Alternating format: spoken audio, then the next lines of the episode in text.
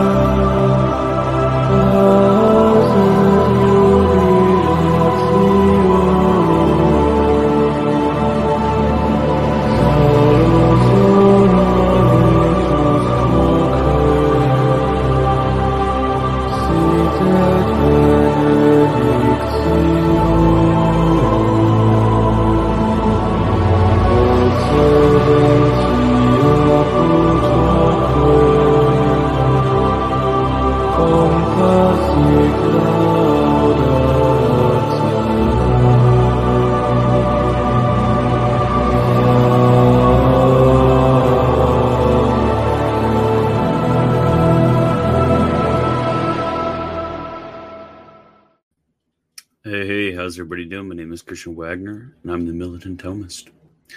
So today we're going to be we're we're in our third no no our fourth video because I did an objection video, but we're on our last video talking about the Last Supper itself. After this, we're going to get into um, the uh, the bread of life discourse in John six. I did a previous video on this, but I just want to do another one. But today uh, we have uh, in, in the first video we showed the real presence. Uh, broad again, the the purpose behind these three videos just the broadest possible sense, talking about the institution of the Eucharist. First one we have the real presence.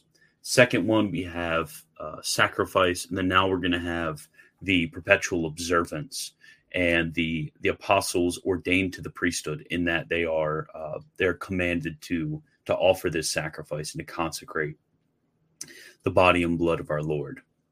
So that so so here what we have is we're just going to be uh, taking this small section of scripture. We're not going to be applying uh, the the um, scholastic principles and drawing out uh, the the conclusions to the principles that we have. We're just going the the bare minimum right here.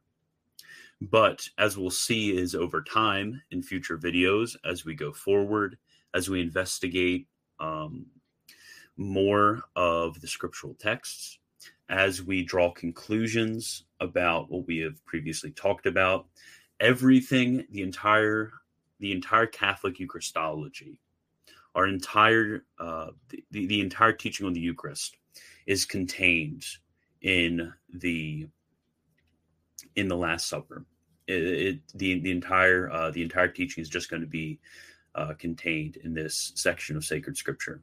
So we can we can draw principles uh, out from here after we've established these three simple facts: the real presence, the sacrifice, and then the the priesthood. So let's get right into it. So the thesis uh, today is just going to be that at the Last Supper, Christ gave a command and the power to his apostles and their successors to consecrate, offer, and administer his body and blood as he had done. And this, uh, in thinking about, uh, there, there's going to be first the command, which is going to be that he had uh, ordered uh, them to to sacrifice and to to consecrate the body and blood and then the power is going to be some sort of potentiality or ability that they have uh, to carry out what he had just commanded. So that those are the two things that are going to be uh, proved. So when it comes to the doctrine of the church the council of trent uh, session 22 chapter 1 at the last supper he offered his body and blood under the species of bread and wine to god the father and under the same signs gave them to partake of to the disciples whom he then established as priests of the new covenant, and ordered them and their successors in the priesthood to offer, saying, Do this in remembrance of me. So this is of divine, uh, divine and Catholic faith. So uh, again, to to oppose this would be would be heretical. So the argument is going to be uh, relatively simple. I don't I don't even think we need to spend much time on thinking through this argument. This is going to be a pretty quick video. That was ominous. My phone. So Christ, uh, Christ commands the apostles to do in memory of him what he did at the Last Supper, And then at the Last Supper, he consecrated bread and wine to be his body and blood, and then he offered the sacrifice. Therefore, Christ orders the apostles to do those things. It's it's relatively simple because we've already established that he's consecrated uh, the bread and wine, and that he's uh, offering sacrifice uh, at the Last Supper. This has been uh, this has been something already established. So all we have to look at is this uh, command: "Do this in remembrance of me." We've already established what the this is.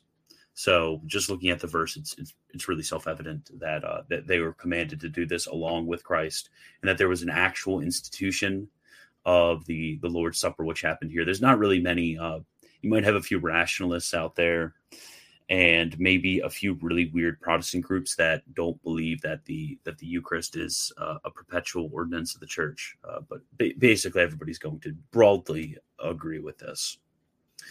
So, looking at the the liturgy of the Church, uh, almost all of the the old Latin and Greek liturgies are going to uh, going to mention that the Last Supper was this institution of the Eucharist. For example, um, the old uh, the the Gelasian sacramentary. May he grant that these sacraments which he instituted today, as he was about to suffer, uh, by perceived uh, be perceived by you not as a judgment but as a remedy. It's um, again something which is relatively obvious, and then obviously uh, we get in the in the fathers. There's also this idea that uh, if you look at Saint Justin Martyr when he talks about the Eucharist, this is his whole argument is that the the Eucharist was something established uh, uh, by our Lord to the apostles and then to this day. Um, so it, he says the apostles in their commentaries, which are called Gospels, handed on that Jesus commanded them like this, namely that after taking bread and having given thanks, he said, "Do this in remembrance of me." So during the second century, that rite of the Lord's Supper that they were celebrating was something which they look back to the Last Supper as being instituted then, uh, and is being handed down to them. So something it, it's it's really really obvious. So um, that is all I have Thank you for watching, and I'm looking forward to next video on John 6.